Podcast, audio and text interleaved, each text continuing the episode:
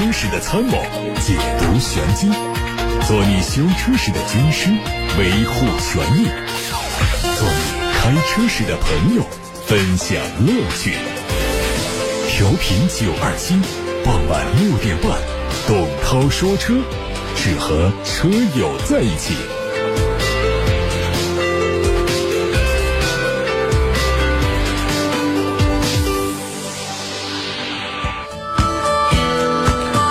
欢迎来到今天的董涛说车时间。我们先看新闻。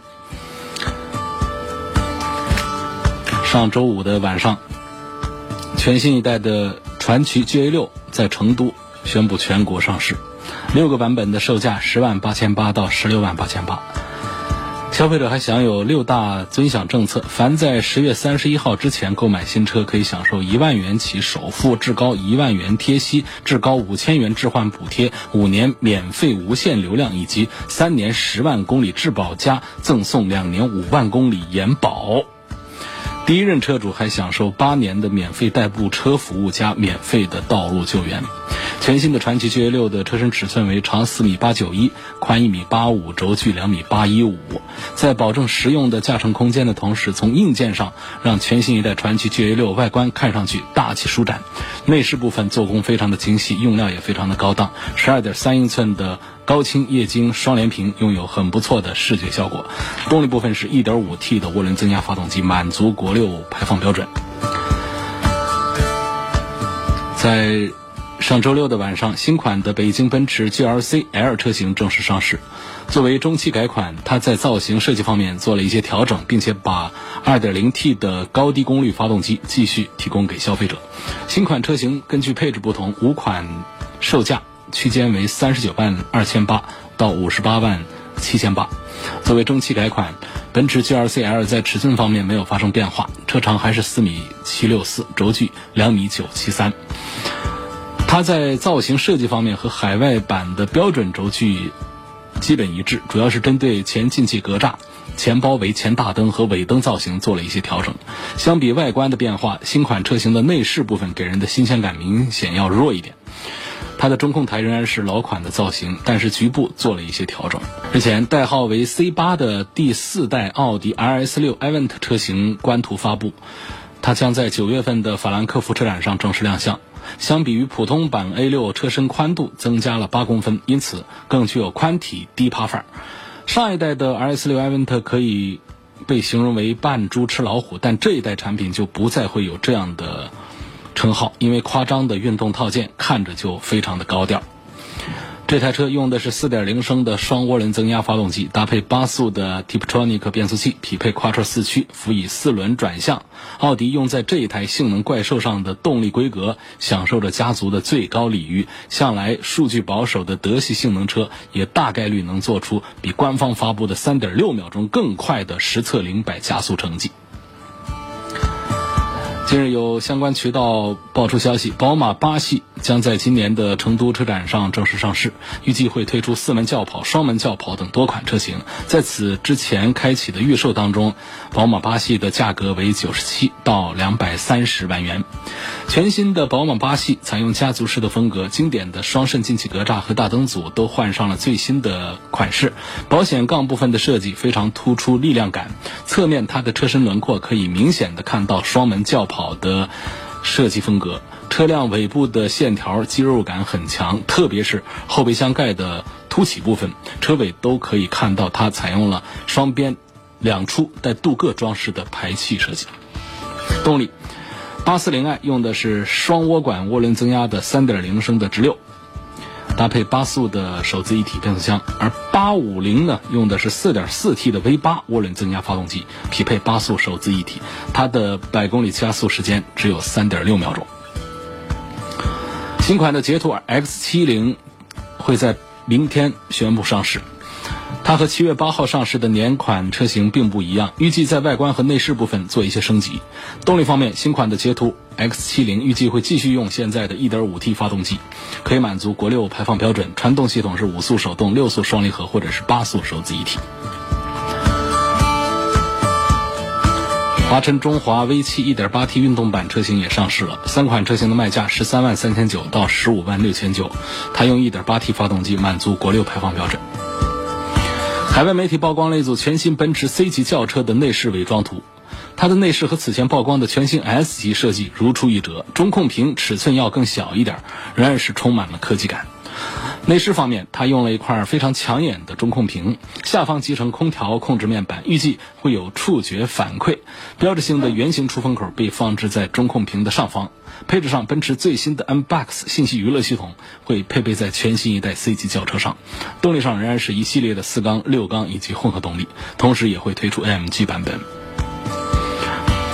广汽本田全新车型会在八月二十六号发布中文命名。新车此前已经出现在申报目录上，定位为紧凑型的 SUV。外观方面呢，它采用了本田家族最新的设计元素，并且在细节上做了一些调整，让整体看上去更加棱角分明。比如说，它的前进气格栅是采用了大量的镀铬装饰条的，和两侧前大灯组相连接，让它看上去很年轻、很运动。同时，它下方采用了三段式的进气口设计，整体更加的运动。动力是一点五 T，满足国六排放标准。最后还是关于本田的一条消息啊，这本田最近和奥托利夫联合开发出了新型的安全气囊，这个气囊在车和车碰撞以及和静物碰撞的时候呢，能够提供最大的保护。传统气囊在触发之后，尤其在偏置碰的情况下，经常会造成驾驶员头部在气囊表面产生侧滑，从而造成二次伤害。而本田新开发的安全气囊使用了三个不同的充气区域，在触发之后能够有效的固定成员头部在气囊表面的滑动。目前，本田正在从高田气囊事件当中的阴影当中逐渐恢复，已经连续两年没有使用任何高田公司的气囊气体发生器，同时也逐渐建立起了自己独立的约束系统技术路线。还有一条，以速度之名为运动而生，新时代高端品牌领克汽车打造的领克零三驾控挑战赛日前在青岛开启，在专业教练的指导下。参与的车友和嘉宾通过丰富的科目驾驶，充分的体验到领克零三 1.5TD 和领克零三 2.0TD 两款不同动力组合带来的操控魅力，并且近距离的接触了刚刚上市的第一款性能运动轿车领克零三加，切身感受领克品牌所构建的汽车运动文化理念。新时代高端品牌领克汽车旗下的第一款性能运动轿车领克零三加。八月二号正式上市，售价区间为十八万五千八到二十二万八千八。这是领克零三家族的扛鼎之作，不是单单的技术升级，而是针对中国性能车领域的一种革新。现在我们先看到的是来自董涛说车微信公众号的话题，稍后回答大家来自八六八六六六六六热线电话留言以及董涛说车微博上的留言消息。从六点半钟开始啊，六点半钟之前的我们暂时不回啊不做回复，但是我们会在其他时间再来看。从六点半钟看第一条，第一条问题问的是十八点三十一分，问沃尔沃的 S 六零 L 这车值得买吗？同价位怎么来选择其他的车型？呃，沃尔沃的这个轿车产品呢，我觉得还是不如它叉 C 六零这个 SUV，呃更有。这更有卖相吧，呃，S 六零 L 这款车呢，它现在这个价位啊，优惠完了过后呢，最低配的可以在二十万，但是这个价格实在说，相对于其他的品牌来说呢，就是没有太多的优势，呃，会稍微的便宜一点，但是这个车子呢，它的卖点呢，主要还是在于这车在车内的用料方面还比较的空气清新。然后在安全配置方面还比较高，但是呢，它的这个销量表现呢，相对于其他的二十万左右的产品来说，如果说我们和普通版本的，就是非豪华品牌的来做对比的话呢，沃尔沃 S 六零呢显得空间比较紧张，比较紧凑。呃，如果说我们来和豪华品牌相比的话呢，呃，这车子的这个价格的优势又不突出，所以这是比较尴尬的一个呃一个车型。我不是太推荐这个沃尔沃的 S 六零。下一个话题是捷豹的 XEL 和 ePace 谁更值得买？捷豹路虎品牌的产品稳定性如何？有哪些需要注意的？呃，这个捷豹的车的质量稳定性呢，一向是要差一点的，主要体现在电子部分以及一些小毛病上。呃，所以我觉得从注意事项上，我们几乎找不到什么解决的方案。你比方说，像有一些呃发动机啊，或者哪哪有一些什么东西需要我们注意在驾驶习惯上啊调整一下的，呃，这个倒还好办一点点。你这个电子部分。我们哪知道怎么来养护、怎么来维护它？总不至于说它就不用吧？这这是很尴尬的一个事儿了。那么它坏起来的话，完全是没有征兆的，就出一点毛病需要去修。但是总体上讲，我觉得捷豹和路虎的产品的，尤其是低端产品的性价比表现是非常优秀的，那是呃很突出的。好，那么这两个车型，呃，X-E-L 和 E-Pace 这都是捷豹家的入门的呃一个小轿车 X-E-L，然后还有一个就是它的呃 SUV 产品。我觉得我会推荐轿车，这跟我一向有一个同价位的同品牌下的这个轿车和 SUV 当中，我推荐轿车这么一个定律呃有关系。另外呢，就是。本身呢，从这两个产品，我们对它的试驾体验上来讲的话呢，E-Pace 实在是空间太紧张了。就是我们作为家庭用车的话呢，还是需要它再宽敞一点点。呃，只有四米四的车长的一个车，我们花了二十好几万来买它的话呢，这个实用性确实是不是太好。哎，X-E-L 就不一样，它是个轿车，它经过了这一代的加长之后呢，车长已经有将近四米八了，所以家用来说呢。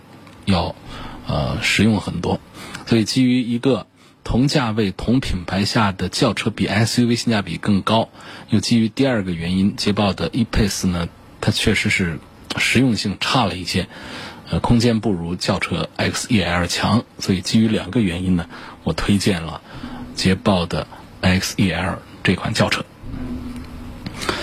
家用奔驰的 GLE 和奥迪的 Q7 做一番对比，啊，这个。我觉得这一代的 Q7 啊，严重被低估了它的价值，啊，现在的卖价实在是就是很划算的。嗯这个 Q7 身上呢，我们几乎挑不出它在硬件上的呃配置上的一些什么毛病。那么大家更多的是在埋汰它的这个设计方面，呃，不是太符合主流的这个需求。实际上，但是。看习惯了之后呢，它现在这个棱角分明的直线条的这种呃风格啊，相对上一代的这个圆滑的这些线条来说，这一代的 Q7 呢，看习惯之后也觉得科技感还比较强，看习惯了也觉得还挺挺好看的。所以我想我讲它在硬件上呢，实际我们挑不出它的呃什么多少毛病出来，都是用的奥迪家的好东西，不管是四缸机、六缸机，还是八速的手自一体。还是如假包换的托森差速器，这都是非常好的东西。而且它在同档次的奔驰、宝马、奥迪的三款这个大尺寸 SUV 当中，它是最大个儿的一只啊，五米多长。然后呢，它又是最便宜的一只。它优惠完了的最低配的这个四缸机的就只有呃五十几万的价格。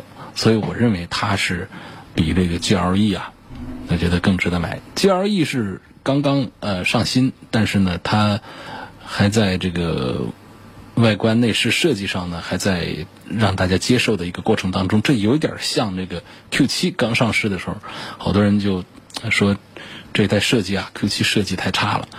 然后呢，最后我不知道是是不是开玩笑讲，是不是被媒体把他骂走的，就是把那一代的这个这奥迪的设计总监就就就搞下课了，就直接上。比亚迪上班去了，嗯，这这就是 Q 七。但是你现在再回头来看，其实这个 Q 七它看习惯了也还好。那么奔驰的 GLE 也是这样，呃，上市今年上半年上市，上市之后也是觉得好像设计的不那么大气，有点让人难以接受。但是也很难说它是哪儿丑，就是这种明显的找不出哪儿丑来这种设计的话呢，就是可能就需要大家适应一段时间。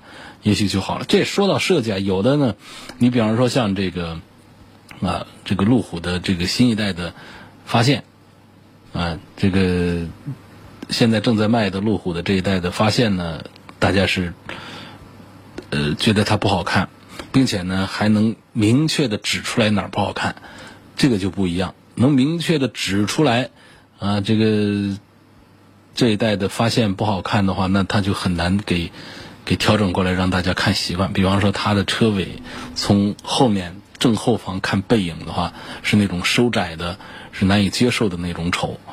所以这个车辆的设计啊，确实是很很要功夫、很厉害的一个事儿。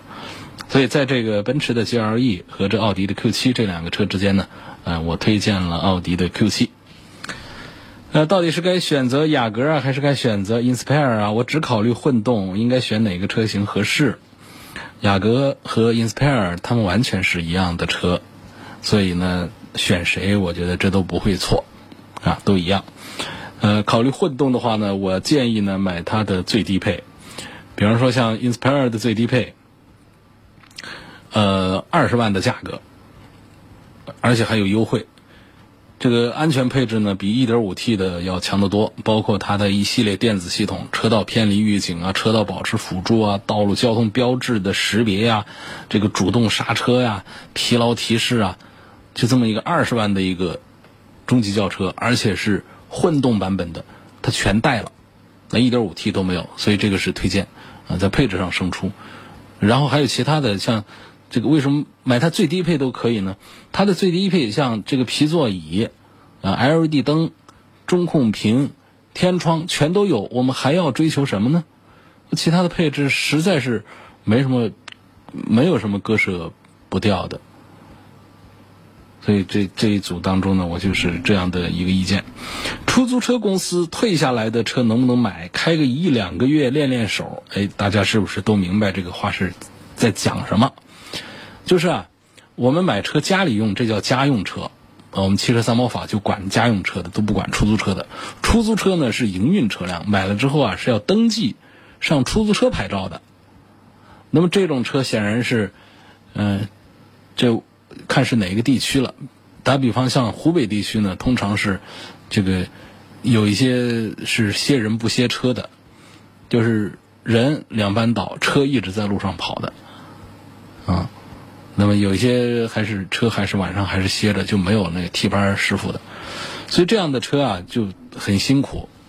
那通常来说呢，跑个大几十万、上百万公里都是很正常的。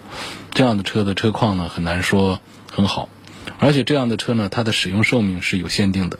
我们国家对于这个轿车产品，他说没有一个强制的报废，指的是家用车，可没有说营运车还。不做强制报废的，所以这样的车呢，我们像退役下来的这样的车，我们把它买到手上啊，首先就是要有一个思想准备，它车况会比较差啊。那么可能到手上之后呢，养护的这个成本也会比较高。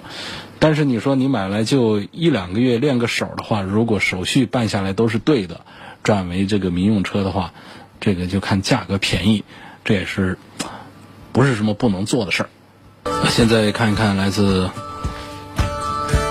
八六八六六六六六留言板上的问题。李先生说：“第十四代轩逸是否值得买？”这个轩逸没什么不值不值得买的。这车子呢，反正是很多人家用啊，需要一个卡罗拉、轩逸这样的，空间大、很舒适，相对讲故障率和故障率比较低，然后维修的价格也比较低的，而且这些车的保值都还不错，所以。百分之八十的这个普通家庭，呃，买一台十万出头的这个产品的话，这个轩逸啊、卡罗拉呀，包括思域啊，都是很好的选择。但是呢，他们会出现一些区隔，就是思域呢要更倾向于对车要求高一点，就性能上有一点要求的；没有要求的，那就是甚至对空间有更好的要求的，就是像轩逸这样的产品。因此，我向李先生还是推荐它。我相信李先生呢，在看到这个轩逸。既然入眼轩逸的话，那那应该是对于这个市面上的这些十多万的产品呢，平时的研究并不多。如果研究多的话呢，他会看到有更多的产品，所以他提问这个轩逸呢，我估计就是喜欢轩逸，那么就是属于这个百分之八十多的这种主流的人群。既然是主流的人群的话，推荐轩逸它就没有问题。方先生说，一八款的宝马 X 五的中东版呃是否值得买？需要注意哪些？你看现在的价格，如果合适的话，可以买的。这个现在的这个叉五呢，仍然是咱们的平行进口车当中卖的最好的啊豪华品牌 SUV，嗯，价格合适，值得买。要注意的方面，就看是在哪里买。在本地的平行进口商这儿买，没有什么要注意的，跟 4S 店一样，看手续啊，拿车呀。但是呢，如果是在外地买的话呢，这需要注意的方面都还是比较多的。就是这车肯定是可以买回来，但是呢，这个在车的价格方面呢，会有一些陷阱。比方说，跟你谈的价格好像很低，但是到最后呢，七七八八的加起来，你会发现吃会上当。呃，这个总价上并没便宜，所以这个跑到外地去，尤其跑到港口去买这样的车的话呢，呃，就是。个体的在那边做这样的交易，风险还是要比在本地的，呃，咱们这个有实体店，呃，落地在这儿的这些这个店子，要比这边的这个风险还是要大一点。具体的注意事项的话呢，那可能主要还是在于套路陷阱这方面的，它不是车本身上有什么问题。标致三零八一点六自动豪华版是否值得买？呃。标致，我一再的强调，就是标致的车其实还行，呃，这个不算是最差的，但是呢，目前的销量啊，差不多在合资里面就快成最差的了。在这样的情况下呢，我推荐标致还是缺乏信心、缺乏勇气的。嗯，不能一味的强调说车还是不错的，所以推荐。呃，车不错，我们还得企业也不错，网络也不错，这样我们消费者买这个车啊，用起来更加的舒心，多用几年。它还保值，嗯，它维修保养都挺方便。我们这个普通家庭，那攒些钱，哪怕是十来万买一个车，也是要有这样的一些需求。那不能说是随随便便的买个车，不顾一切的、不顾后果的买，买到后来的话，那还是会有很多的烦心的事儿。下一个问题说。我是东风本田的员工，前些日子听说广本，嗯，要造一个类似 CRV 的车，向工信部提交了报告，就想问问，这是不是这个日方啊变相的挣钱赚钱？这广本 CRV 和东本 CRV 都差不多的动力啊，广本东本很多差不多一样的姊妹车型啊，到底在哪里体现出自己企业的魅力呢？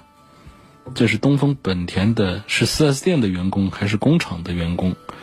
你这提问，呃，好像显得平时不太关心咱们这个企业内部的这些。如果是尤其是东风本田工厂的员工的话，就不太关心企业内部的这些这些东西。就是他们不仅仅是说动力是差不多的，就是整个车型啊，它都是差不多的。这是很正常的这个资方外方的一种做法，因为不管是哪个篮子都是这个这个这个合资方啊，这外方啊，他这儿都会挣钱。所以你不管是东风本田卖多少车，还是广州本田卖多少车，那么这都是有一份儿是归到这个这个这个本田的。在丰田也有这样的情况，丰田也有高度重合的、完全对标起来一样的啊这样的产品。那在大众。也有这样的情形，所以这个事儿并不，并不稀罕，啊，并不稀罕，很正常。两边呢，他们会做一些类似的一些营销，啊，看看谁家跑得快。你比方说，像东风本田和广州本田本身就有一代像 URV 和冠道，这是完全一样的产品，啊，放在一块儿卖。结果这个广州本田的冠道，它卖的比 URV 要好一些，这是各是各的。当然说这一代的 Inspire，东风本田和广州本田的雅阁也是一回事儿。那么现在的情况呢，是雅阁卖的比 Inspire 要好。但是呢，我觉得啊，先入为主在先。那么东风本田生产的 CRV 和广州本田生产一个不叫名字，可能不能叫 CRV 了，那可能叫一个什么什么，其实是一回事儿，是一个车。那我。认为呢，可能最后下来还是东风本田的 CRV 要卖的更好一些，这个很自然。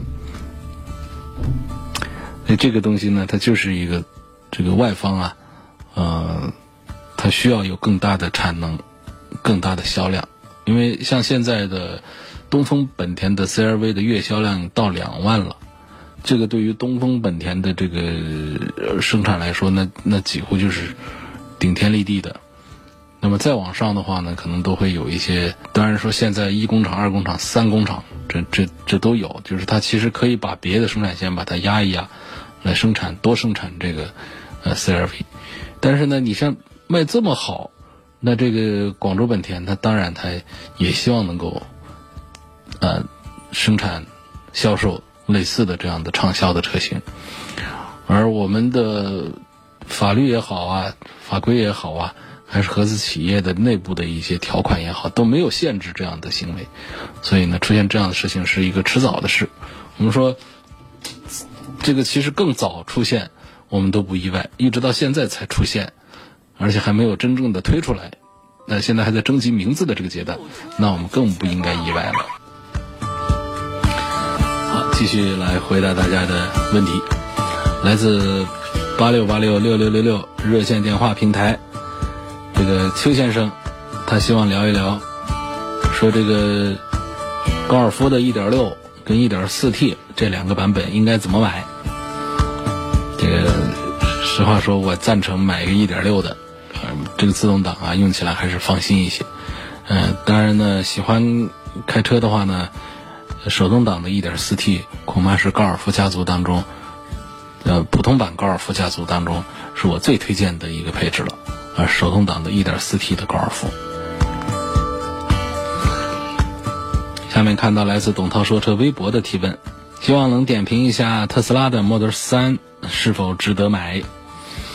嗯，也值得推荐吧。Model 3毕竟呢是把价格拉下来了，但是要提醒一下，Model 3在这个。制造的用材这方面，很多地方呢，它是节省了大量的成本，啊，包括全车用的铝都非常少了。那在 Model 这个 S 上，包括 X 上，为什么它卖的贵呢？实际上它是车上的这个合金材料用的会非常多的。那么到 Model 3上面呢，基本上都是用的钢材在做这个这个这个这个覆盖层这些东西。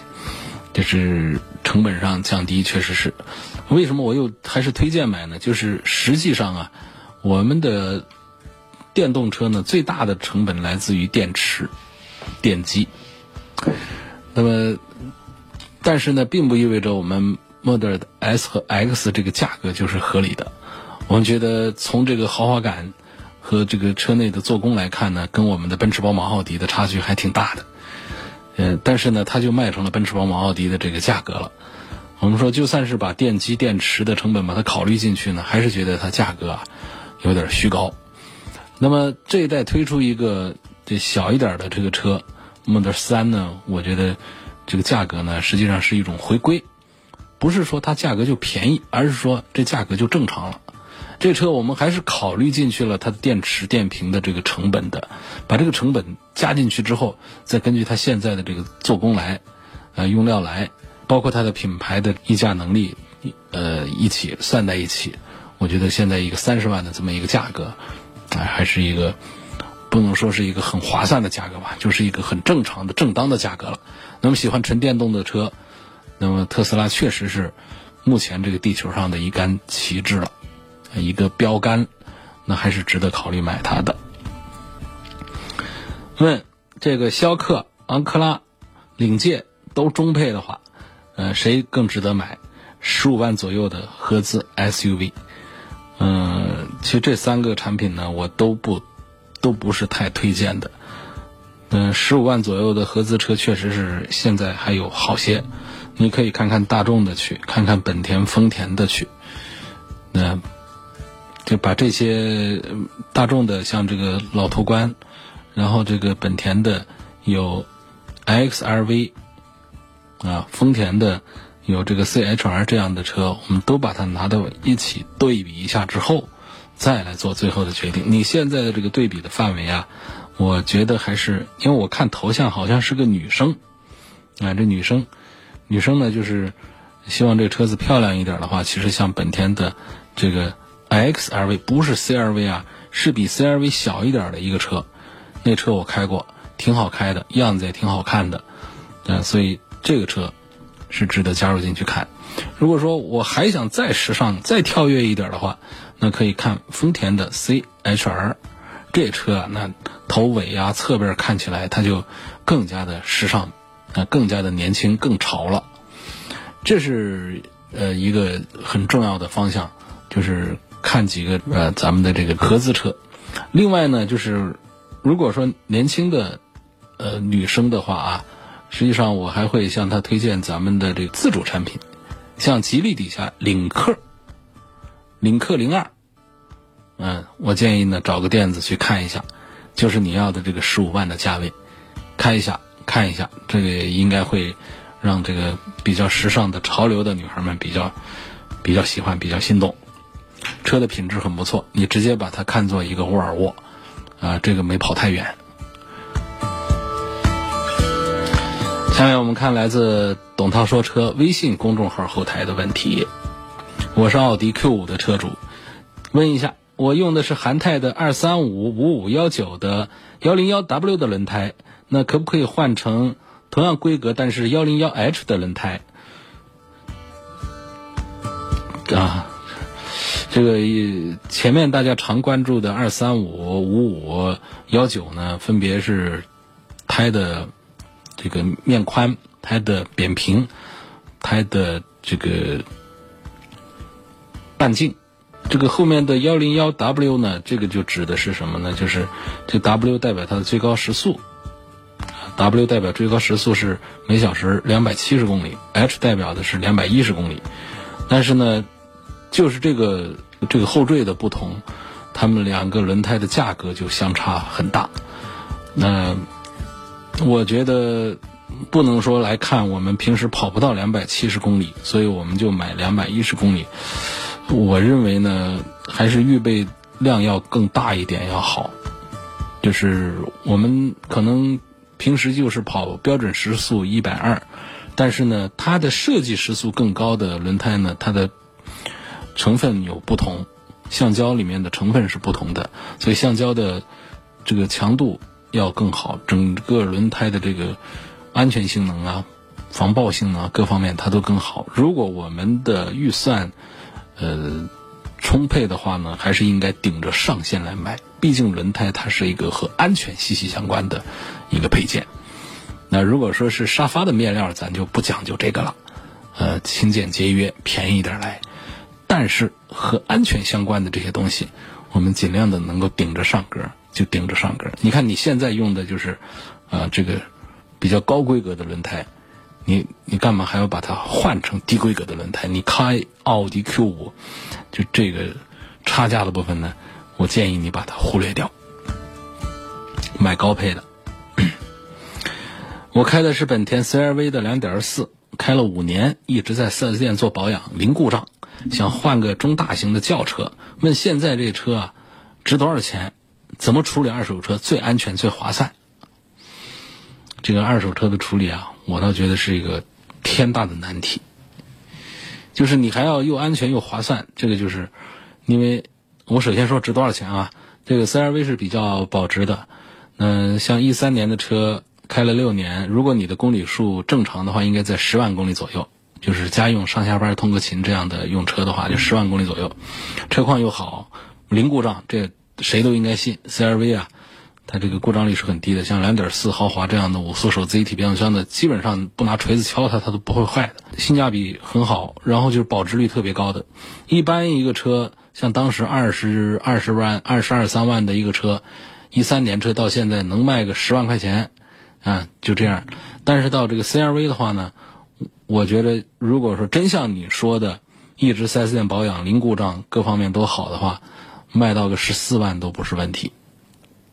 卖到个十四万左右都是可能的，所以这是给你这估价。那么为什么说处理二手车又要安全又要划算是很难的呢？就是二手车这个交易市场啊，这个治理啊、管理这方面，我觉得还是缺乏手段。没办法，好多店确实是非常讲诚信啊，我们必须得把这个话放在前头，要不然这个话就成毛病了。好多店都是很讲诚信的，但是呢，确实。我们没法鉴别哪些是讲诚信的。如果碰到不讲诚信的，那么坑蒙拐骗、偷啥都跟你上。所以，尤其是我们去买的人，要特别的小心和注意。卖呢，倒还是好啊。卖就是我，我刚才不估了个价十四万吗？你去那可能跟你说啊，你这车十万块钱，呃，怎么了，东转？这这样十一万我给你拿了，然后回头他不整理整理，他卖到十三四万，自己挣个几万块钱。就是我给你估了这么一个十四万多，你咬在这个价格上，当然咬这个价上你卖不掉。我说他值这这个价格，就是指我们的终端消费者那儿这个价格拿。那那经销商他怎么可能这个价格拿呢？拿了他挣什么钱去？所以这个在市场上你是很难卖出什么价钱来。那么我们就最好是通过一些自媒体啊、朋友间的一些平台呢，就私人之间的这种交易，我觉得可能会呃能卖出一个更好的价格来。